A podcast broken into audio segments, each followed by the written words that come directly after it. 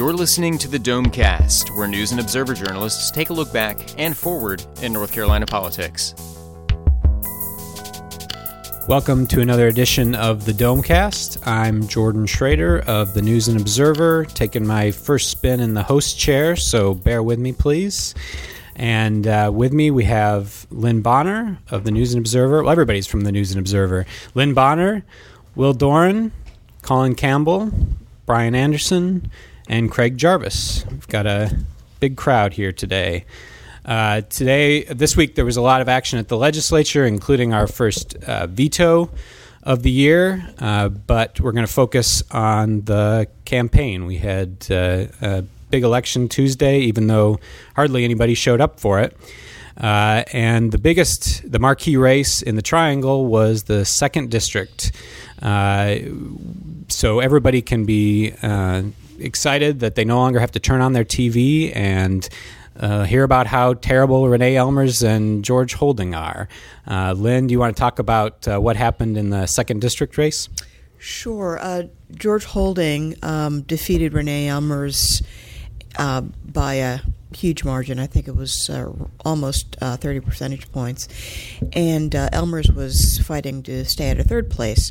Um, a big turnaround for. Um, a congresswoman who uh, ran as a Tea Party favorite back in 2010, defeated uh, an incumbent incumbent Democrat uh, who had been in office for a long time, and uh, was. Uh, you know, made national news because she was the first Republican incumbent to lose, and uh, because um, just a couple of days before she was endorsed by um, Donald Trump, uh, who recorded a robocall, robocall for her. So it was, uh, it, it, you know, it was uh, a big message to Ellmers um, that she was no longer considered um, conservative enough to represent that district. Did Trump's endorsement have much to do with it, or were there other things at work here? It's hard to know um, whether Trump had any impact at all. You know, there was no polling, and for uh, some of the folks that I talked to outside the polls, they don't even remember getting a robocall from from Trump. Um, I wonder how effective those are now, um, especially since uh, the endorsement came so close to election day, and I don't know. You know, with uh, with cell phones now, do people even get robocalls? So. Um, it uh, it's unknown, and there were a lot of other factors involved. Um, she there, she had a lot of um, outside conservative groups working against her, um, including uh, anti-abortion groups and some of these con- uh, conservative uh, slash libertarian groups who did not like her uh, votes on budget compromise bills and uh, some issues as obscure as the Export Import Bank, um, but uh, she had one. Uh, $1.2 million in outside money focused against her um, in uh, television ads, radio ads, digital, digital ads, people against her uh, going door to door in the district. So it was um, much more than she could overcome. And I guess the map didn't help either. She also got redistricted out of her old district into one that looked a lot more like George Holding's old district. Yeah, absolutely. Um, uh, Brian, you talked to some uh, experts about whether uh, there was a Trump effect in that race. Uh, what did they have to say?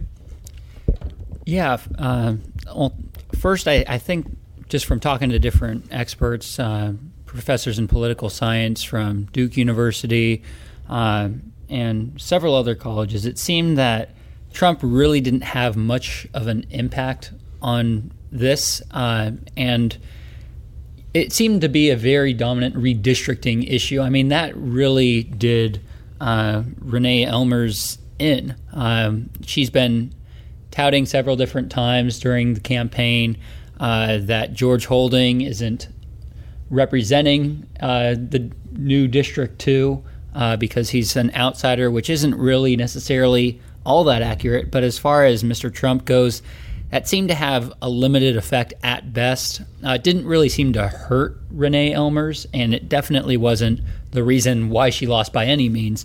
Uh, it was just not really much of a factor. And uh, you were at her uh, what turned out to not be a victory party uh, on Tuesday. How did she seem afterward? Well, uh, she seemed just how she seemed throughout the course of this campaign. It's been a very aggressive, tough fought uh, campaign on both sides. And as Lynn talked about, a lot of money has been spent to attack Congresswoman Ellmers. Uh, and Congresswoman Ellmers fought back on that. Uh, there were a couple interesting moments in it. Uh, one of the ones that stood out to me was uh, with regard to her talking about what her next move was. And she had this very interesting quote she said during her uh, speech after she found out she lost. She said, George Holdings won. He's won by a large margin, but we'll move on from here. And what I want to say is, I believe that when God closes a door somewhere, he opens a window and that's where we're going to be headed. So a little bit of uh, a slip of the tongue right there, perhaps. Um, but the larger issue, and I think the larger um, point of reflection after looking at District 2 is her sentiments on um, Congressman Holding Still. Usually, in a speech like that, you want to say, I appreciate a tough fought race, and you kind of hear that typical jargon. Uh, but that wasn't the case. She said that she respects uh, Holding for being elected. And then she said he's not a doer, and he, she fears for the people of District 2. So, certainly not a optimistic or congratulatory message. And then she said that she's going to do everything she can to make sure he does a good job representing the people of his district, even though he doesn't live in the district. So clearly, some hostility still carrying over. Yeah, that was one of her uh, attack lines. Will, what did you looked into whether uh, Holding is really uh, sort of a stranger to his district? Uh, what what did you find out? Yeah, um, it, it's definitely true. He doesn't live in the district. He's about six or seven miles outside the boundaries. He lives in here in Raleigh near the Five Points area, which is uh, actually in David Price's uh, fourth district that also includes Chapel Hill and Hillsborough. Um, but with the way that the lines were redrawn, uh, most of this new district is actually uh, land that Holding represented beforehand when he was representing the 13th. Um, and uh, only actually a very small portion of the district um, of, of what you know the people who were voting in the second district were people that Elmer is currently represented. So Holding had a little bit of a built-in advantage there with um, a lot of his constituents um, compared to Ellmers'. So even though he doesn't live in the district, uh, he had a lot of you know his previous backers who could go to the polls for him.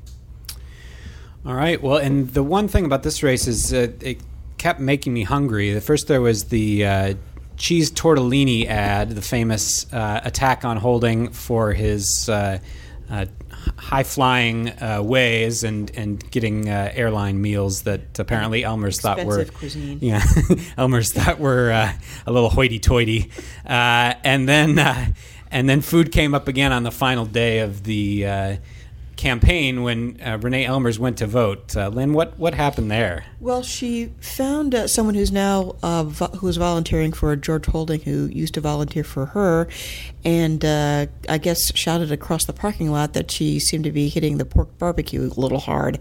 Uh, a, a a reference to um, the women's weight. Um, and uh, then in a later interview said, yes, that's what she was talking about.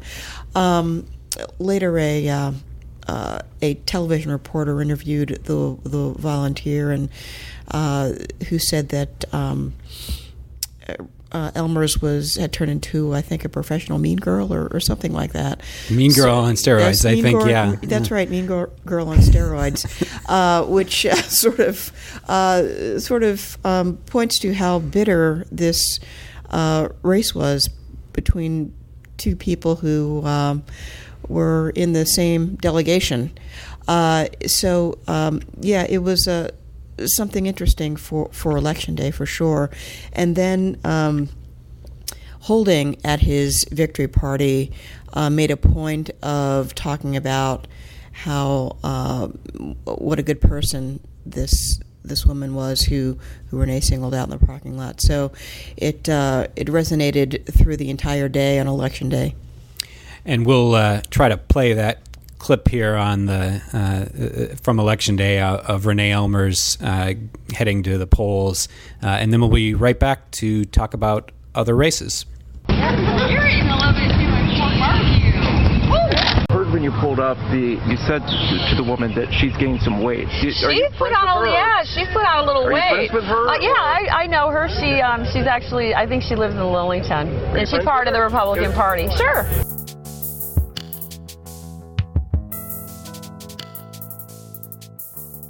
I wasn't prepared to be a caregiver to mom. I had no idea how hard it would be and what I would need to know. Things I never thought of, like how to improve her mood and ways for me to stay positive. Luckily, I found the Caregiving Resource Center from AARP. It had articles about the basics, but also information about the hurdles I was facing. Caregiving Resource Center at aarp.org/caregiving. Articles, tips, and tools to help you both care for your loved one and care for yourself. Brought to you by AARP and the Ad Council. And we're back with the Domecast. This is Jordan Schrader. Um, the big race uh, statewide, and the only statewide race on Tuesday, was the state Supreme Court. And uh, really important race, winnowing down the uh, candidates to two for the November election that will uh, essentially decide the partisan makeup of the Supreme Court, even though this is a nonpartisan race. Um, Mike Morgan and uh, the incumbent Bob Edmunds advanced in a in a race that originally was not even supposed to take place. It was uh, going to be a retention election until uh, a court struck that down, which essentially means Edmonds would have been on the ballot for a, a yes or no, and only later could they have had other candidates. Um, but even though it was an important race, uh, not a whole lot of people turned out. Uh, Will, what did the, the turnout numbers look like, and how did that stack up with uh, past races?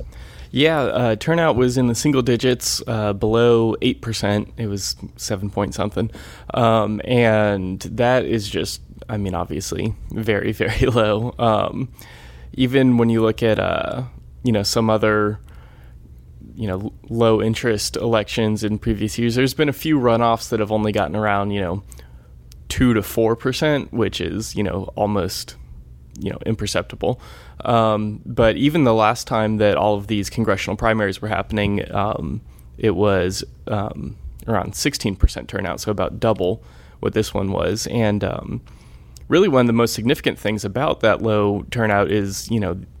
Uh, because the a lot of the districts are so uh, you know districted in such a way to really favor one party. Uh, you know, some are in favor of Republicans, others are in favor of Democrats. The primaries really decide a lot of the races. They're more competitive than the general election will be. So, you know, you had people you know, who essentially won a seat in Congress. You know, they still obviously have to compete in the general election, but assuming that they win, you know, with just a few thousand votes. You know, uh, in some cases, uh, you know, four digits. So um, yeah, it it was uh, it was very low and one of one of really the lowest in recent years, except for a handful of runoff elections. Uh, and of course, we, the reason we had this election at a weird time of year in June uh, is because of a court decision that struck down uh, the current congressional districts and required the legislature to redraw them and have a new election. Uh, redistricting is something that's going to uh, uh continue to be uh, on the agenda for some groups who think we should have a nonpartisan process. they're not satisfied with the the new congressional districts, or for that matter, legislative districts that we have now, and uh, they'd like to see some kind of uh, independent commission or, or more data driven uh, way of drawing the districts. Uh, I went over to uh, where a, a, number of judges were uh, drawing what these districts could look like if we were to have a, a less partisan kind of redistricting. And I talked to former Supreme Court Justice Bob Orr a little bit about what they're trying to achieve. Uh, so let's listen to a little bit of audio right now uh, from uh, that interview. Uh, well, I'm Bob Orr, and I'm a retired justice of the North Carolina Supreme Court. Retired in 2004, but I'm still practicing law. I'm of counsel with the Campbell Shatley firm in Asheville, and am interested in redistricting. Former classmate of Tom Ross, and so was pleased when Tom asked me to be a part of this group uh, to work on the redistricting, the independent redistricting commission concept. And what's the goal? What are you trying to achieve with these uh, these maps? Well, I think the idea is to see what would they look like if we didn't have political considerations driving the decision making. And there there have been efforts in the past to have some sort of independent redistricting commission that would eliminate the the partisan consideration of whichever party might be in control. And so I think part of this is to increase public awareness that you can draw uh, reasonable uh, legal maps in, in, a way that eliminate to a large extent any any uh, partisan consideration. And why have nonpartisan redistricting? Why is that a goal? Why not uh, voters elected the legislators they elected? They put one party in control. To the victor goes the spoils, right? That's true. As the Republicans said, after 140 years of not being able to control the redistricting process, they ought to be able to do it uh, in this cycle. But I think uh, two important reasons. One, good government dictates less partisan consideration. And secondly, with the sophistication of computer technology, the ability to draw and construct districts, whether at the legislative or congressional level, that guarantee one party uh, a win in, in that district is re- really enhances the bad government uh, construct of trying to uh, cook the book so that you make sure your party has has control. And so, uh, in in the old days when you had to take a uh, just a plain old paper map and sit down with some demographic material and try and draw districts. Uh, you know you can only do that to a certain extent. Now, if you want a district that's that's 15% Methodist uh, with uh, 42% registered Republican with 61% white males with uh, you know you just figure the construct and with a computer and with the demographic information that's programmed into it, you can draw any kind of district to uh, favor yourself or your party, as the case might be. All right, and uh, as I said, the uh, all new districts. So people had uh, a whole lot of candidates that they didn't necessarily know much about. Uh, people were in didn't necessarily know what district they're in, um, but it made for a lot of interesting races. Um, Craig, what did you take away from? Uh, the some of the congressional races that were on the ballot Tuesday. What were some of the, the interesting outcomes that uh, we saw? Well, I guess uh, just kind of running through the results. Walter Jones won one more time out in District 3 uh, by a very comfortable margin. Uh, what was the new uh, District 12, which was basically Mecklenburg County, was won by Alma Adams, uh, retaining her hold on District 12 over a pretty sizable b- bunch of candidates. Um, of course, the most amazing race from the beginning was the 13th district, where there were 22 candidates, I think, mm-hmm. and uh, um, we had a obscure gun range, shooting range, gun shop owner. Uh, what's his name? Rudd. Ted Budd. Budd. Ted yeah. Budd. See, I don't even know his name. uh, who was backed by a prominent uh, uh, PAC. So um, he he was the surprise vote getter over several uh, legislators who were state legislators who were also in the mix. So you know, it didn't really make a, any difference in terms of uh, what's likely to happen in November. I would say in terms of turning over party, uh, you know, the ten to three Republican uh, majority, but. Uh, but th- those were the those were I guess were the highlights. Pittenger is in, is in a probable recount, I guess, down in what district is that? Nine, ninth Nine, district. yeah. yeah. So uh, he won by about 140 yeah. votes, something like that. So yeah. So those were the highlights, I guess. Yeah, it seemed like uh, uh, with such low turnout, uh, groups that wanted to sway the outcome had a lot, a little more uh, power. We saw that maybe in the second, definitely saw that in the 13th, where the, the Club for Growth got mm-hmm. behind uh, uh, Ted Budd there, mm-hmm. and he won with I think about 6,000 and some votes. That's not the margin. That's that's the total number of votes he what he received, and he's going to probably go to Congress, assuming he can Right. get past whatever Democrat or, or uh, unaffiliated. Yeah, it's pretty astounding when you think of it like that. A mere few handful of votes, really, to put somebody in Congress. But uh, that's the I think the history of of of these second primaries, especially they they tend to get. This one might have even done better than uh, others in the past. I'm not quite sure, but I, I it's definitely a single digit kind of turnout. But uh, it's hard to drum up interest about these things. And Colin, did anything stand out to you about Tuesday night's uh, results? Anything surprising? Yeah, well, it's, it's interesting to see the uh, Craig touched on this sort of the, the failure of the, the legislators pretty much across the board, the ones that ran, and this was something where the legislators really did themselves a favor from the get go when they scheduled these second these additional primaries. Uh, they wrote something into the law that allowed um, people to run for these new congressional districts while at the same time still running for another office, say a legislative seat. So it sort of a, was a no risk run for a number of member legis- legis- the legislature. There were four of them in that 13th district that had so many candidates.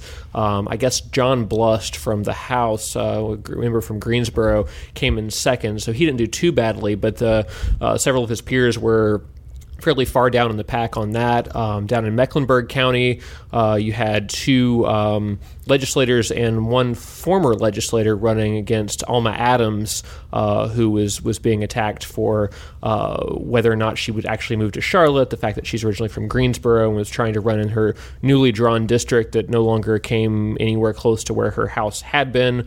Uh, there was a, a, a TV station that did a stakeout of her, her house in Greensboro over Memorial Day weekend, found her pulling into her driveway. Uh, the reporter tried to ask her questions. She drove away, uh, said she was she was having a bad day and didn't want to talk to reporters. But really, she she had indeed moved. She claimed to uh, a townhouse uh, down in Charlotte. But at any rate, she had. Um, quite a bit of competition from folks who uh, were residents of the uh, the Charlotte area. Several of them legislators. Uh, former state senator Malcolm Graham came in second, uh, and I don't think that came very close to uh, the vote total that Adams got. And then further back in the pack from that was uh, Representative Tricia Cotham, um, who is a current House member not running for reelection to that seat this year, and then um, Carla Cunningham, who's also in the, the state house. And I, I guess what that says to me is that the, the public polling that we've seen uh, about the popularity of the legislature in general, um, that, that people just don't like their legislator. The legislature uh, is, is true because they didn't want to promote any of these people to Congress out of the um, six or seven that were, were on the ballot on Tuesday.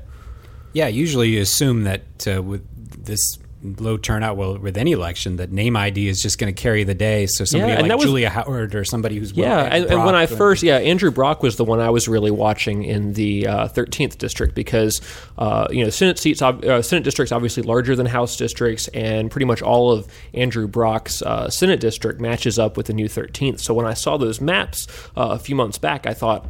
All right, this is where Andrew Brock's going to run, and this is where his his buddies almost drew the district in a way that um, would be advantageous to him. And he he wasn't even in the top two or three. I don't think. I think the was third. The, he came in uh, sixth apparently, um, which was uh, pretty far down the pack. Despite his, uh, yeah, I think he even got on TV with a, an ad that kind of reminded me of a pickup truck ad. It was you know Andrew Brock. He's a solid American family man who wants to keep Obama out of our bathrooms and. Um, so uh, that didn't seem to work for him for, for whatever reason. Um, and, and What Ted about Budd ended what, up being the what guy. about Julia Howard? I mean, she had all this real estate interest. Yeah, so too. she's a real estate agent, and the National Association of Realtors, I guess, jumped in on her behalf. But uh, How did she she- came in fourth? fourth. I think that's what I was thinking. Yeah, fourth. so not too too great for her either. And she also campaigned pretty heavily on uh, the fact that she was one of the, the main sponsors of House Bill 2, which I don't know if that played into uh, how she fared in the election or not, but certainly she was hoping that uh, the Republican faithful would see that she had been out front on House Bill 2 and, and want to support her for that reason. Oh, the good news. Oh, go ahead, Craig. Well, I was just going to say on Alma Adams' behalf, it's never a good day when you come home to see a TV crew in your in your driveway. yeah, she's kind of in a no-win situation because she's still supposed to be representing a district that Right. includes Greensboro, and then she's got a campaign in the district Yeah. that's Mecklenburg County. So uh, it's just to kind of go back and forth, I guess. Or- um, well, the good news for uh, the the current legislators is that they uh, all had a free ride in this election in the sense that. Uh, I believe all of them are running again for for Yeah, reelection. I think with the as far as I exception of know. Cotham, uh, they're all going to be on the ballot in November, and thanks to uh, gerrymandered districts, uh, they've got a real good chance of, uh, of keeping their seat uh, come November. And uh, so then we uh, we will be headed soon into the into the general election, and Democrats are already trying to uh, tie uh, Governor McCrory to uh, Donald Trump. Uh, now that he's become the the presumptive Republican nominee, uh, there was some talk about that this week. Uh, Colin, what what happened? Yeah, so this was a, an interesting one. I'd noticed, um, you know, as we get closer at the national level to um, having you know, formal nominees, uh, Donald Trump pretty much clinched the Republican nomination a couple weeks back. Uh, this week was the week that Hillary Clinton was uh, identified as the, the presumptive nominee on the Democratic side. Um, but we haven't heard much about those candidates from our, our two gubernatorial candidates, Roy Cooper and, and Pat McCrory. Uh, McCrory, up until this week, has not even said Trump's name. I think he still avoided saying Trump's name this week. Uh, Roy Cooper has not had much to say about Hillary Clinton. Uh, so I, I took the opportunity at the Council of State meeting where McCrory was answering some questions from reporters to ask him what he thought of, uh, of Donald Trump. He said, yes, he will be supporting him. Uh, and I asked him why. The answer was, I've said all along I was going to support the Republican nominee. And then he very quickly turned away from me and, and wanted to get out of there and take another question. Uh, so, not a whole lot of enthusiastic support from the governor for Donald Trump. I then asked the Cooper campaign about uh, Hillary Clinton. They said, yes, uh, you know, uh, Mr. Cooper does plan to support Hillary Clinton um, as the, the Democratic nominee. And he'd been a little iffy on that too, hadn't he? Yeah, you know, he he, uh, he had given an interview with I think it was the Henderson, North Carolina newspaper recently, um, where he was saying you know he wanted the primary process to play out uh, before he made any comments on that, and that was I think a week before uh, Hillary clinched the nomination. At that point, the point he said that, I mean, nobody thought Bernie Sanders at that particular moment still had a chance, but I guess uh, Cooper didn't want to jump the gun and, and, and go ahead and, and come out in support of Hillary. Uh, but once uh, we saw the the Trump comment from um, McCrory, uh, the Democrats were very quick to pounce in a matter of hours, uh, trying to tie Governor McCrory to Trump's comments about the um, judge in the Trump University case. Uh, Trump, of course, uh, said that he thought because that guy is quote Mexican, uh, he can't be an uh, impartial judge, and so should be should be taken off that case. Um, that comment has been uh, called racist by even some of Trump's fellow Republicans who are supporting him, Paul Ryan, most notably. So the Democrats wanted to see what McCrory had to say about that because he didn't mention that when, when I had asked him about Trump earlier. And when I got in touch with McCrory's campaign spokesman Ricky Diaz, he sent me a statement basically saying, uh, not really addressing the the judge comments, but just saying, you know, look, uh, Mr. Trump does not uh, speak for Governor McCrory. Governor McCrory does not speak for Mr. Trump. Uh, Governor McCrory doesn't condone disparaging marks against anybody, including, uh, and this is the, my favorite part of this quote that, that Ricky Diaz sent me, including disparaging remarks against uh, reporters and editorial writers from McClatchy, which of course is the company we all work Yeah, for. we got a little shout out there. Yeah.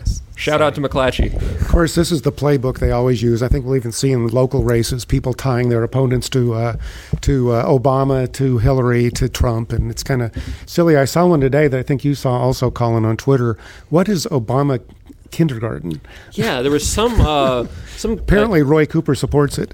yeah, yeah. Who, who knows what that was? But I was uh, some uh, journalist down in, in South Carolina politics tweeted this uh, uh, campaign mailer that was uh, trying to tie some cam- candidate for office to something he was referring to as Obama kindergarten. So I don't know if that's like Obamacare, but for for kindergarten education. But uh, we're, we're going to see this sort of tactic all the way through November. Republicans trying to say that whoever the Democratic candidate is, whether they're running for dog catcher or U.S. Senate, that they're you know an extension of Obama and, and Hillary Clinton. Uh, the Democrats are going to say whoever the Republican is that they're going to be on a ticket with Trump and that they're going to loyally support whatever Trump does and says. Right, the ticket thing always gets me. The Yeah, the- the- the, Trump McCrory, Trump McCrory agenda and- as if as if Donald Trump and Pat McCrory sit together, down together every week and try to figure out what their agenda is going to be. Well, and we also had some members of Congress uh, reacting to uh, the uh, uh, both the comments by Trump about the judge in his Trump University case, but also just in general Trump's uh, comments over the course of the campaign. And uh, uh, Brian, you talked to several members of Congress this week. Uh, what did they have to say about Trump? Are they uh, mostly in support of him?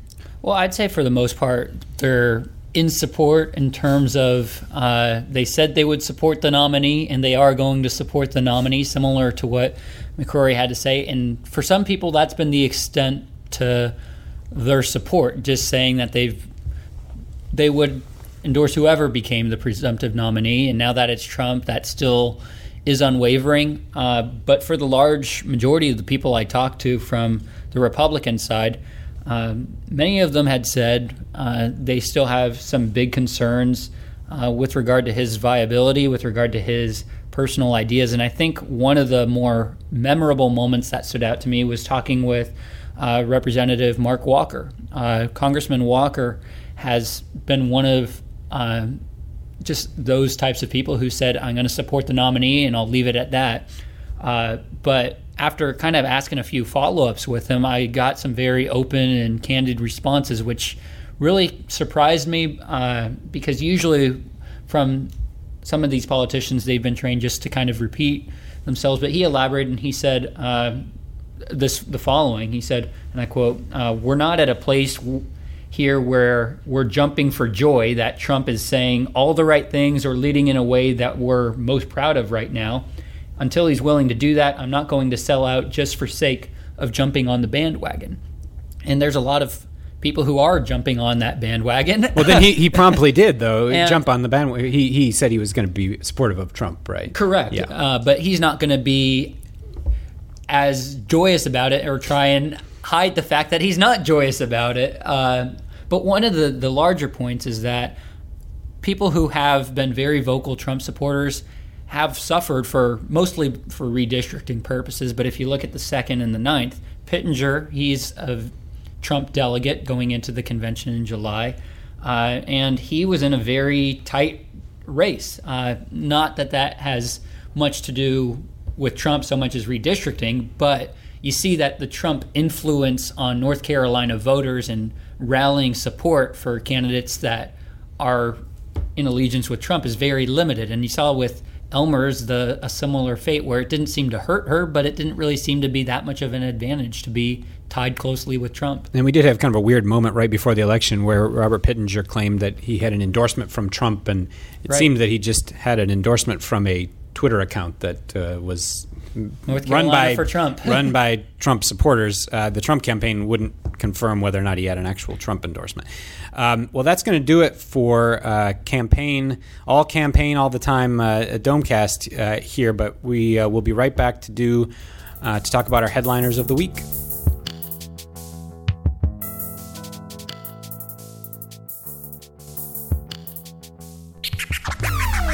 Is your headliner of the week?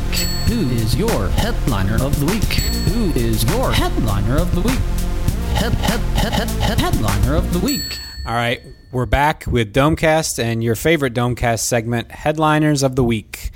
Uh, Brian Anderson, who's your headliner of the week? Well, I, I got to start with the headline first on this for you. I'm going to call it Second Degree Burns. Uh, very tight and highly contested second district race. A lot of attacks going back and forth, and uh, there was a lot of drama on the day of that. I'm sure Lynn's going to be talking about shortly. But uh, as far as Congresswoman Congresswoman Ellmers goes, it wasn't uh, a gracious defeat to say the least. Uh, she said that George Holdings won, uh, but she fears for the people of District Two. So not the typical uh, conceding speech, to say the least, and. Uh, that's got to be the headline of the week. Second degree burns for you, Jordan. All right, some second de- second uh, degree burns, some sick burns down in Harnett County here. Uh, Lynn Bonner, who's your headliner of the week? Well, related to that, I'm going to pick uh, Maggie Sandrock, a volunteer that um, Renee Ellmers singled out uh, while she was leaving the polls. Um, uh, it's rare to see that a uh, a campaign volunteer dragged into the spotlight on election day. Uh, but uh, Maggie Sandrock, who Ellmers singled out for her weight, um, and who later got a shout out from George Holding at the end of the day, um, will be my headliner uh, for her uh, for her gracious and unexpected turn um, in the spotlight on election day. All right, sick burn and pork barbecue. Uh, Will Doran, who's your headliner of the week? I'm going with uh, Ted Budd, who is the uh, winner of the massive Republican primary in the 13th district. Um, he uh, he came out of relative obscurity to win that race, as we noted earlier today, and uh, so since a lot of voters are going to get to know a little bit more about him, um, a little bit about Ted Budd. He grew up on a farm in Davie County where he still lives. Um, he is heavily into homeschooling and Second Amendment issues, and he owns Pro Shots, a uh, shooting range. So that's a little bit about Ted Budd, my headliner of the week. All right, uh, coming out of that 17 way race there in the 13th district. Okay, so we've got uh, second degree burns, Maggie Sandrock, and Ted Budd. Craig Jarvis, who's your headliner of the week? Well, any number of characters could come out of the coal ash veto vignette, but um, as expected, the governor on Monday vetoed this coal ash regulation bill. House and Senate had both uh, passed the bill by overwhelming margins. The House announced they were probably going to take it up on Wednesday. We were all poised for that to happen, override of the veto. It didn't happen, didn't happen, didn't happen. A TV reporter spotted Duke CEO Lynn Good in Senator Berger's office, and that set off a whole round of rumor. Uh, and I think Senator Berger's office recognized that was a bad optic. You, it just doesn't even if the reasons are legitimate, it doesn't look good to be having meetings with Duke Energy while this coal ash issue is going on. So Berger's office issued a statement yesterday, Thursday, saying what the meeting was about, so we could tell Duke that we're not going to over, we're not going to probably override that bill. That we're trying to work out a compromise with the governor that would avoid an override. Anyway, uh, I think it was my nomination as Senator uh, Berger for adding sort of a a sense of urgency to this. There's people out there who've been getting bottled water for Duke from Duke uh, for over a year now, and so I think there was a sense this is looking bad for all of us. It needs to be resolved in some way that's not going to end up in court. It was a big surprise because uh, this was setting up to be a pretty predictable. Uh, pass the bill with overwhelming majorities, veto, and then override, but uh, um, maybe compromises afoot, and maybe the uh, legislators, the Republican leadership, and uh, Governor McCrory realized that maybe this is not the best time to be uh, squabbling over uh, coal ash and whether people have fresh water to drink. Colin Campbell, who's your headliner of the week? Well, I'm also going the uh, legislative route with my pick this week since it was a busy week. The legislature somewhat overshadowed by the uh, fact that we had an election this week. Um, but I'm going with uh, Representative Paul Skip Stam from Apex. He was the sponsor of a bill that rolled out on Thursday about uh, eugenics victims. Um, Stam uh, wants, wants to do a bill that's, uh, I think, going to be on the House floor next week um, to allow counties, or at least the four most populous counties in the state, to set up their own programs to compensate victims of eugenics uh, who were uh, forcibly sterilized at the hands of uh, county government as opposed to the state. The state has a, a eugenics compensation program uh, that's been in place for several years for folks who were uh, forcibly sterilized at the request of the state board of eugenics, which was picking people who were mentally ill or, or simply poor to be sterilized so that they would not reproduce. Um, Stam uh, is an interesting person to have in, in, front of this because it is sort of a social justice oriented issue, which you often see uh, Democrats in, in, the lead on. Stam's sort of a polarizing figure because he's kind of the legislature's uh, most prominent social conservative, have pushed a lot of very polarizing issues over the years, but this is one where uh, I think he's going to uh, see quite a bit of uh, support for, for what he's trying to do here. So Paul Skip Stam is my pick this week. All right, Representative Skip Stam, Senator Phil Berger, Ted Budd.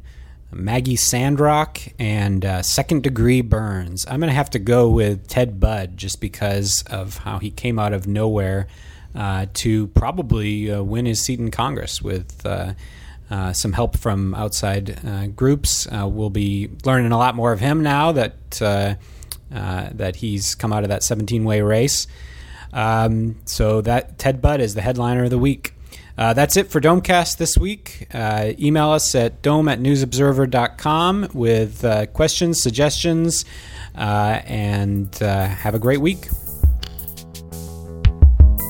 You've been listening to the Domecast, a production of the News and Observer and the Insider State Government News Service. You can keep up with the conversation by reading Under the Dome in the daily print edition or online at newsobserver.com. The Insider is found online at ncinsider.com.